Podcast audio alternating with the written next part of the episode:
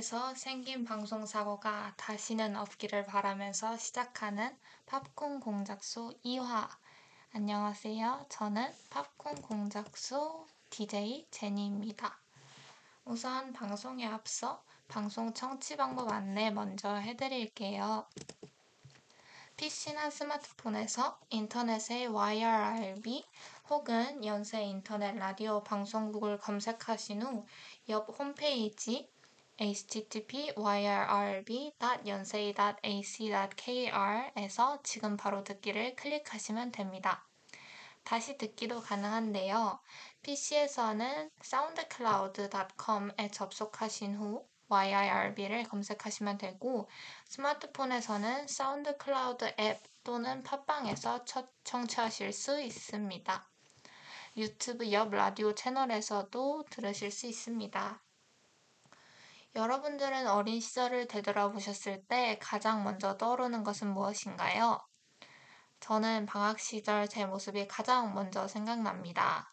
선풍기가 이렇게 탈탈탈 돌아가고 있을 때 수박 한 조각을 엄청 맛있게 먹으면서 EBS 방학 숙제를 풀었던 제 모습과 아무 걱정 없이 TV와 영화를 보던 어린 시절의 제니가 떠오르는데요.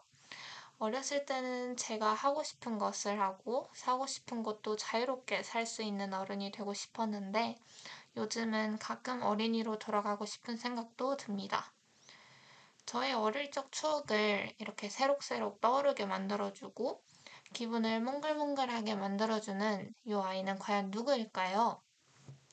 노래에서 이미 예상을 하신 분들도 있겠지만 바로 디즈니 영화입니다. 와!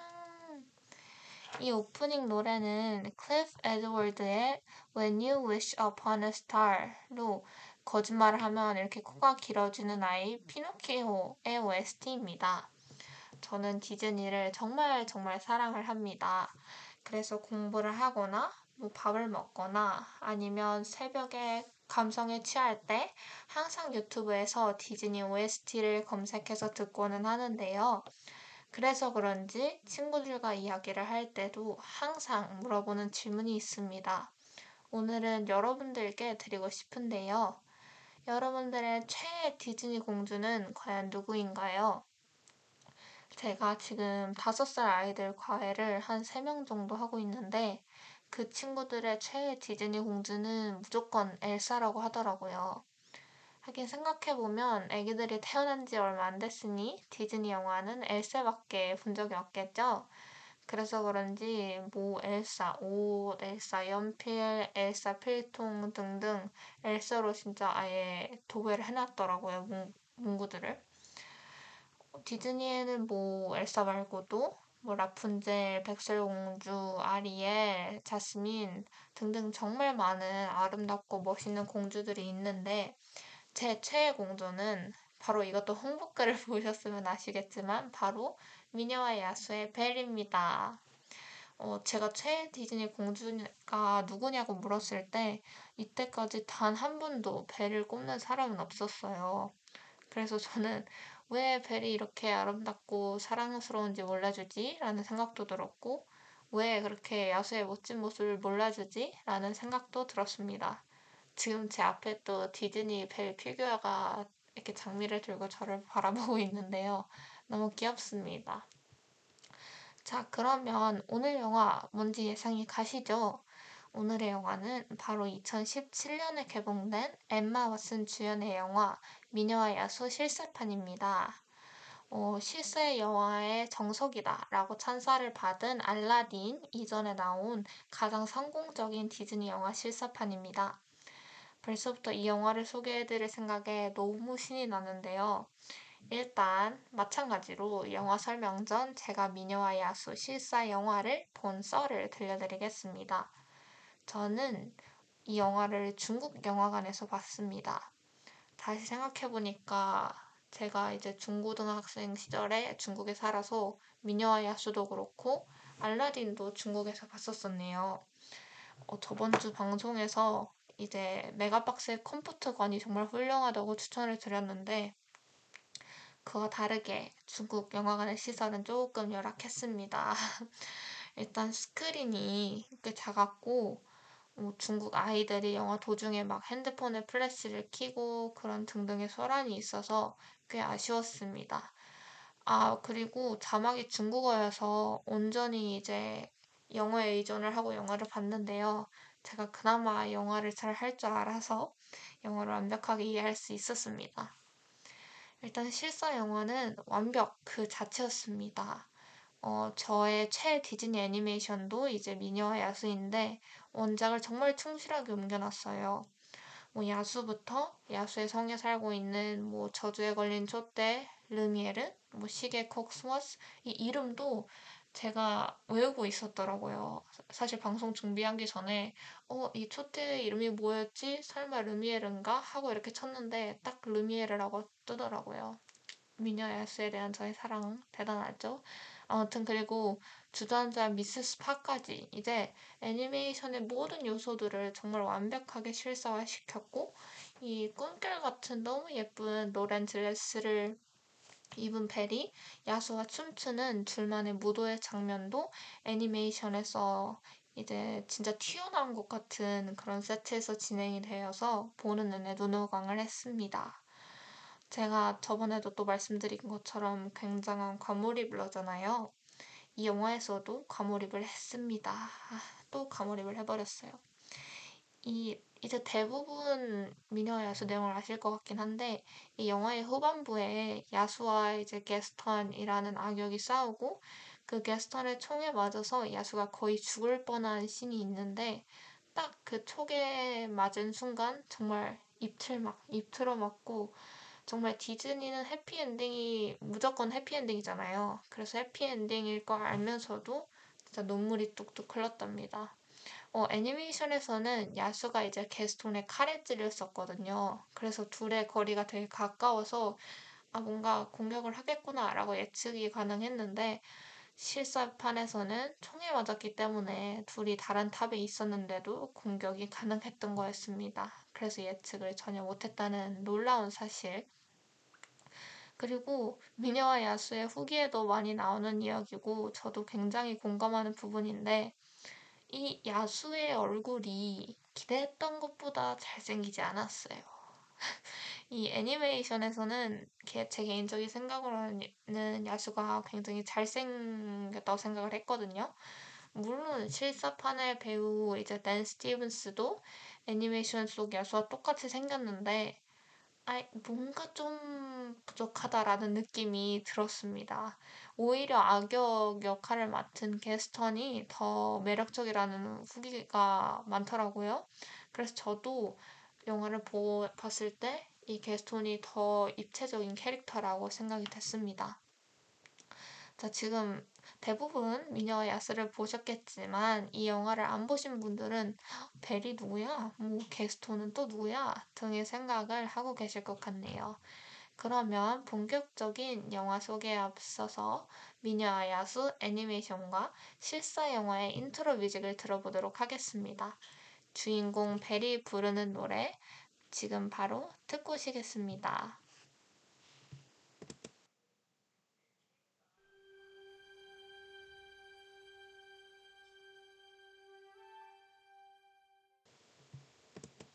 네, 벨 역을 맡은 엠마 왓슨, 그 다음에 게스톤 역을 맡은 루크 에반스, 그리고 조연분들이 함께 부른 노래 벨이었습니다. 제가 굉장히 좋아하는 노래예요. 항상 이제 디즈니 OST를 유튜브에 검색하면은 이 노래는 거의 안 나오거든요. 그리고 Beauty and the Beast 노래도 안 나와요. 저로서는 굉장히 이해할 수 없지만 간혹 이 노래가 이제 그 리스트에 있으면 정말 행복하답니다. 이 노래는 이제 미녀와 야수 영화가 개봉되기 전 사전에 공개된 오프닝 영상에 나온 노래입니다. 이제 영화에 톡톡 튀는 그런 신나는 감성을 담고 있고 이제 벨의 당타, 당차고 똑똑한 모습이 잘 표현된 것 같습니다. 오, 이 미녀와 야수의 연, 원작은 물론 책도 있지만 우선 1991년에 제작된 디즈니의 30번째 장편 애니메이션 미녀와 야수입니다.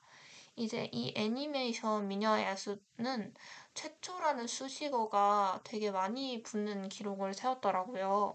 뭐 애니메이션 최초로 아카데미 시상식 후보에도 올랐었고 애니메이션 최초로 북미에서 이제 극장 수입 1억 달러를 넘겼다고 하더라고요. 저도 찾아보면서 알았어요.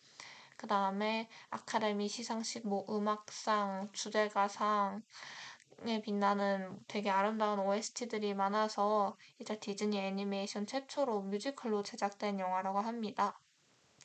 그래서 이 실사 영화 감독인 빌 콘돈도 이제 실사 영화도 뮤지컬 영화가 되어야 된다고 생각을 했고, 이제 이 영화는 디즈니 애니메이션 실사 프로젝트 중에서도 유일하게 뮤지컬 영화로 탄생하게 됐다고 합니다.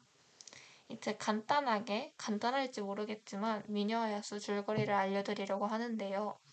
이걸 어떻게 짧게 설명할까라고 고민을 했는데 어쩔 수 없이 좀 얘기가 길어져야 될 수도 있을 것 같아요. 일단 미녀와 야수는 저주에 걸려서 야수가 된 왕자랑 당차고 아름다운 이제 벨의 그 러브 스토리를 다루는 영화입니다. 이제 어느 날 벨이 자신의 아버지 모리스가 행방불명이 되어서 아버지를 찾아서 이제 폐허가 된 야수의 성에 도착하게 되는데 그곳에서 이제 야수를 만나서 아버지 대신에 성에 갇히고 이제 야수뿐 아니라 성 안에 모든 이들이 이제 저주를 풀지 못하면 영원히 인간으로 돌아올 수 없는 운명임을 알게 됩니다. 그래서 일단 벨은 성에서 당연히 도망치려고 하겠죠. 엄청 위험하고 무서우니까. 근데 이제 나갈 때 늑대를 마주쳐요. 늑대에 공격을 당하게 되는데 그런 위험한 상황에서 자신을 보호해준 야수의 진심을 알게 되고 둘은 사랑에 빠지게 됩니다. 아직까지는 굉장히 평화롭죠. 근데 제가 위에서 계속 언급했던 게스턴이라는 이 남성이 있는데 게스턴은 굉장히 성차별적이고 고집이 센 가부장적인 남성인데 이 남성은 벨과 결혼하기 위해서 나중에 야수를 죽이러 성에 쳐들어옵니다. 이 게스톤과 야수는 싸우게 되고 야수는 게스톤의 총에 맞아서 죽을 위기에 처하는데 그 죽을 뻔한 순간에 마지막 꽃잎이 떨어지기 전 이제 벨이 울면서 야수한테 그를 사랑한다는 진심을 털어놓고 이제 성 안의 모든 저주가 풀리고 해피엔딩을 맞이하게 됩니다. 전 이 디즈니 영화들이 참 제 적성에 맞다고 생각을 해요. 적, 적성? 제 취향? 네, 취향에 맞다고 생각을 해요. 저는 이 open ending이랑 sad ending을 정말 싫어하는데 이 디즈니는 확실히 꽉 닫힌 해피엔딩을 가지고 있어서 영화를 다 보면 되게 몽글몽글하고 행복해지고 영화를 볼 때도 이렇게 불안한 감정이 없어요. 그래서 너무 디즈니 영화를 사랑합니다. 어, 이 애니메이션이랑 영화는 둘 다 거의 동일한 줄거리를 가지고 있어요. 그래서 27년 정도의 시간이 흘렀는데도 전혀 달라진 점이 없어서 오히려 식상했다라는 영화 평도 많았다고 하는데 하지만 당연히 이 둘 사이에는 차이점이 존재합니다. 저도 영화를 보면서 어 여기 다르네 라는 생각이 들 정도로 그런 요소들이 몇 개 있는데요. 그럼 애니메이션과 영화의 차이를 한번 알아보도록 하겠습니다. 첫 번째는 바로 마법책의 등장입니다.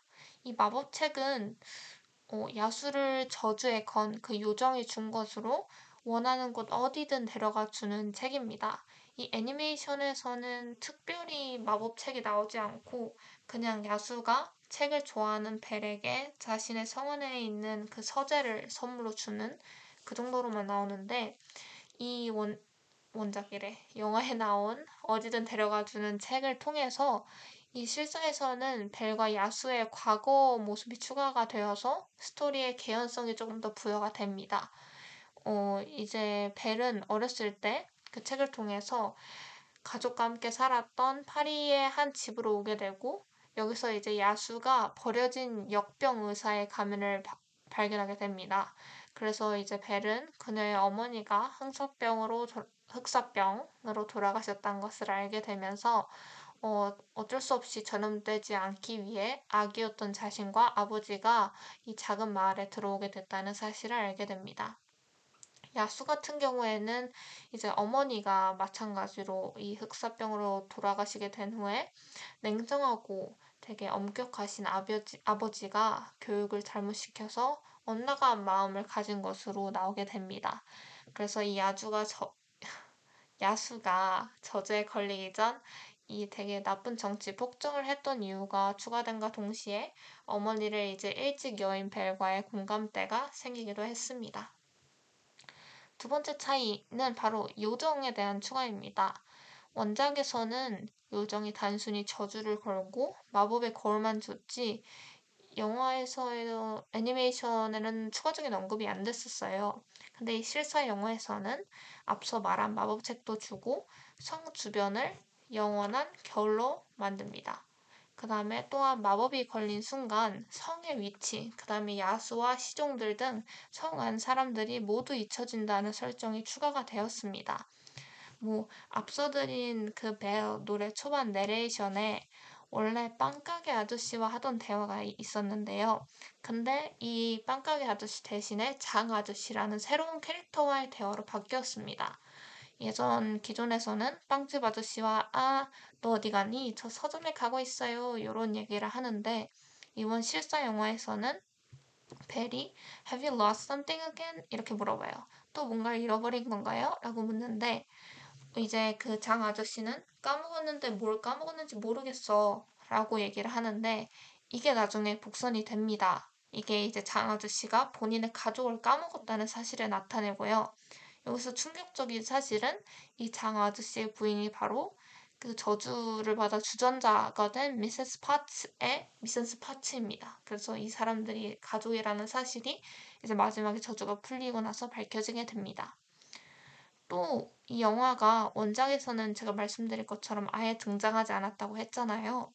근데 이 사실 이 영화에서는 요정이 마을에서 천대받는 여인인 아가테로 분장해서 십수년 동안 야수와 마을 사람들을 모두 감시해오는 역할을 하고 있습니다. 어, 벨의 아버지 모리스가 게스턴한테 죽을 뻔한 위기를 당했을 때도 살려주기도 했, 했고요. 그 다음에 또 다른, 다, 다른 점, 바로 벨의 직업입니다. 이제 애니메이션에서는 벨의 아버지 모리스가 발명가로 나오는데 이 실사 영화에서는 벨이 발명가로 나옵니다. 이제 후에 behind에도 나오겠지만 엠마 왓슨의 공이 좀 컸다고 해요. 벨의 직업이 발명가로 된 거에는. 그래서 이 영화 안에서는 벨이 이제 책 읽는 시간을 더 벌기 위해서 세탁 장치를 발명하고 뭐 소녀에게 글을 가르치는 장면도 나옵니다. 어, 벨의 아버지 모리스는 여기에서는 화가와 music box, 뭐 오르골 같은 것을 만드는 예술가로 나옵니다.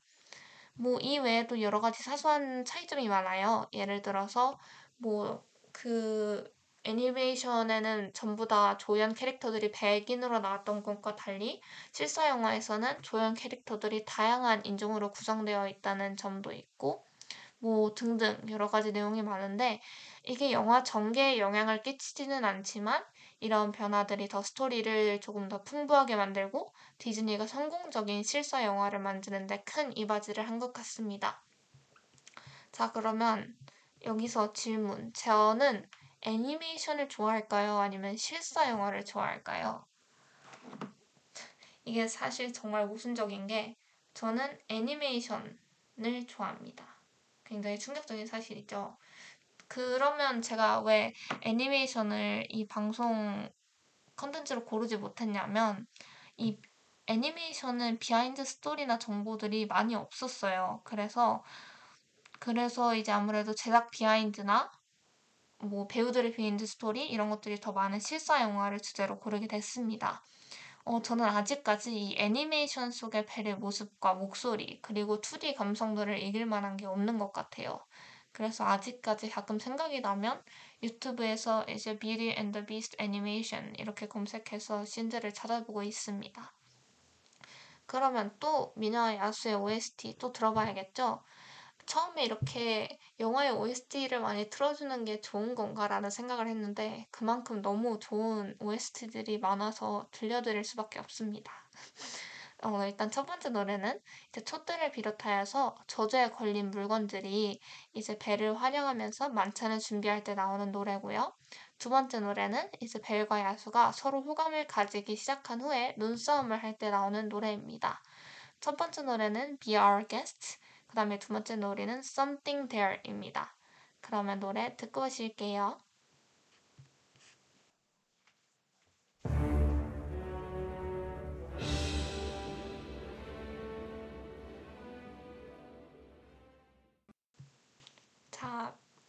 이완 맥그리거랑 그 다음에 엠마 왓슨 등이 부른 Be Our Guest였고요. 그 다음에 엠마 왓슨과 댄 스티븐스 등이 부른 Something There이었습니다. 저는 개인적으로 Something There 노래를 굉장히 좋아해요. 그 간질간질한 느낌이 굉장히 잘 담겨져 있다고 생각을 하기 때문이에요.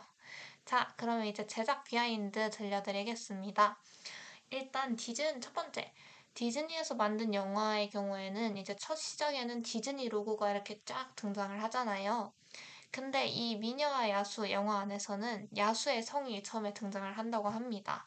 사실 디즈니가 이런 케이스가 굉장히 많아요. 근데 저 같은 경우에는 이 미녀와 야수의 영화에서 이 야수의 성을 등장한다는 걸 전혀 몰랐거든요. 이번에 찾아보면서 영상을 봤는데 너무 아름다웠습니다. 다음에 두 번째는 캐스팅 behind입니다. 이 캐스팅 behind가 굉장히 독특한 게 이 미녀와 야수와 라라랜드 사이에 캐스팅 behind가 있어요. 그 이제 라라랜드에는 이제 라이언 고슬링과 엠마 톰슨이 나오잖아요. 사실 이 라라랜드 주인공으로 엠마 왓슨도 처음에 그 역을 제안을 받았다고 합니다. 근데 이 엠마 왓슨은 미녀와 야수를 촬영하기 위해서 라라랜드 주인공 역을 거절을 했고 이 라라랜드 남주인공이었던 라이언 고슬링은 미녀와 야수의 야수 역할을 제안받았지만 거절하고 라라랜드를 선택했다고 합니다. 어, 되게 독특하죠. 그래서 약간 주인공이 바뀐 라라랜드와 미녀와 야수도 색다른 느낌이 들었긴 했겠지만 저는 개인적으로 엠마 왓슨과 댄 스티븐스의 캐스팅이 찰떡이었다고 생각을 합니다. 그 다음은 세트 제작 비하인드인데요. 저는 이게 전부 세트인지 정말 몰랐어요. 영화를 보면서도 너무 예쁘게 꾸며놔서 어디서 촬영을 했을까라는 생각을 했는데 다 세트였다는 사실. 사실 이 애니메이션이 앞서 말씀드린 것처럼 최초라는 타이틀이 많이 붙었던 만큼 이 감독님께서도 굉장히 이 애니메이션의 거대하고 이 아름다운 비주얼을 그대로 옮기기 위해서 실제 촬영이랑 CG가 완벽하게 어우러지도록 최대한 정교하고 사실적인 무대를 만드는 것에 되게 심화를 기울이셨다고 해요.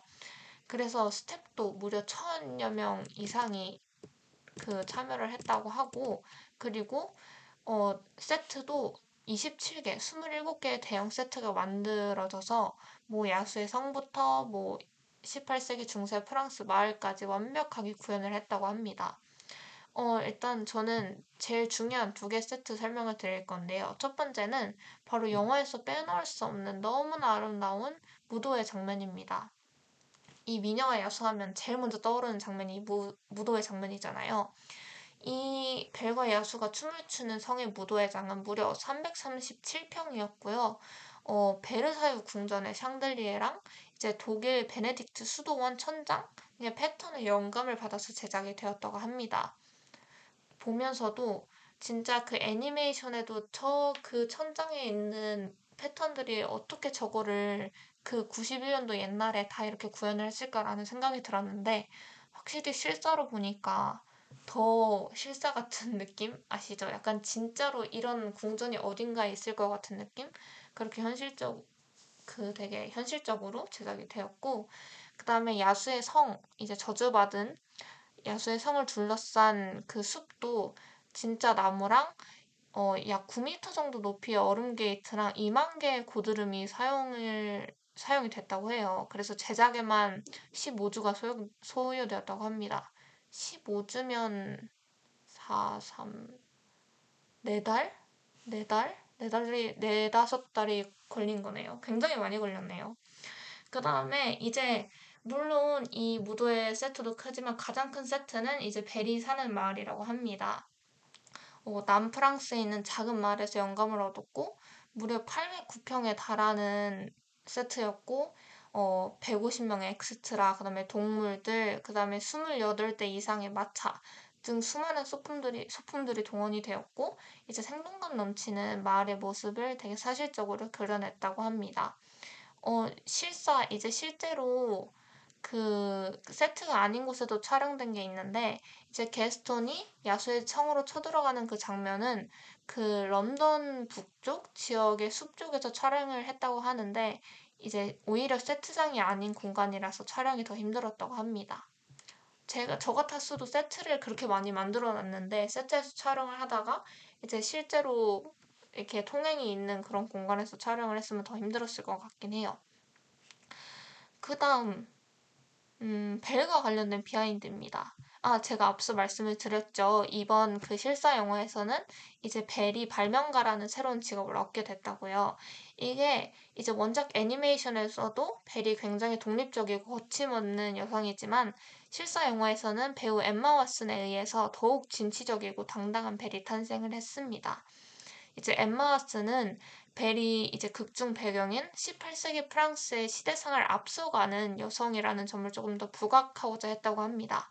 그래서 발명가라는 이제 직업을 얻게 했고, 그 다음에 이제 새로운 스타일링, 스타일링도 직접 제안을 했는데, 검은색 단화 대신에 이제 활동성이 강한 부츠를 신었고, 앞치마는 이제 짧게 바꿔서 포켓으로 만들었고, 이제 전형적인 이제 프린세스의 상징인 코르셋을 현대에 맞게 아예 삭제를 했고, 머리 스타일도 단정한 포니테일 대신에 자유롭게 묶거나 푸는 등 이제 조금 더 벨의 자유로운 모습을 극대화했다고 합니다.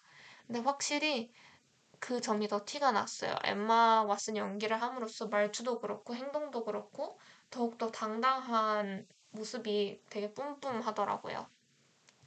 그 다음에 이제 찾아보기 전부터 알았던 behind, behind인데 이제 벨을 상징하는 화려한 노란색 드레스죠.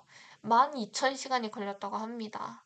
정말 엄청난 시간이죠, 드레스. 물론 드레, 다른 드레스들도 만드는데 시간이 오래 걸리지만 12,000시간이 걸렸고 2,160개의 스와로브스키 크리스탈 장식으로 디테일이 들어갔다고 합니다. 그래서 엠마 왓슨도 되게 어렸을 때부터 미녀 여수를 정말 좋아했다고 해요. 그래서 이 드레스를 보자마자 너무 아름다워서 놀랐다고 합니다. 저도 저 같아도 제가 그 드레스를 입어볼 수 있다면 너무 행복하고 눈물 났을 것 같아요, 정말.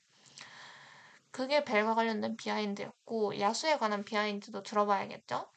저는 야수 역할을 한 댄 스티븐스의 키가 작았다고 생각했는데 183이었다고 합니다. 그리고 엠마 왓슨은 키가 165였는데 아무래도 그래도 야수 연기를 하려면은 몸집이 훨씬 커야겠죠. 그래서 이 댄 스티븐스는 촬영 내내 힐 약 10, 20cm 정도가 되는 힐을 신어야 됐고 20kg 정도가 되는 근육 슈트를 착용해야 했다고 합니다. 그래서 이 힐 때문에 무도회 장면에서도 여러 번 엠마 왓슨의 발을 밟을 뻔했고 그래서 이 엠마 왓슨 또한 발을 이제 춤을 출 때 신경 쓰느라 여러 번에 걸쳐서 무도의 장면을 촬영했다고 합니다. 심지어 야수가 이제 벨을 들어올리는 마지막 동작에서 엠마 왓슨이 점프 후에 딱 완벽하게 착지를 하니까 모든 스탭들이 박수를 치면서 축하해줬다는 웃기고 슬픈 behind가 있습니다. 사실 저도 힐을 신어본 적이 정말 세 손가락 안에 들 정도로 힐을 굉장히 불편해해요. 근데 촬영 내내 10cm 이상의 힐을 신고 연기를 한다는 것은 정말 배우의 열정이 있어야만 가능한 일이 아닐까 하는 생각이 듭니다. 그리고 마지막 behind.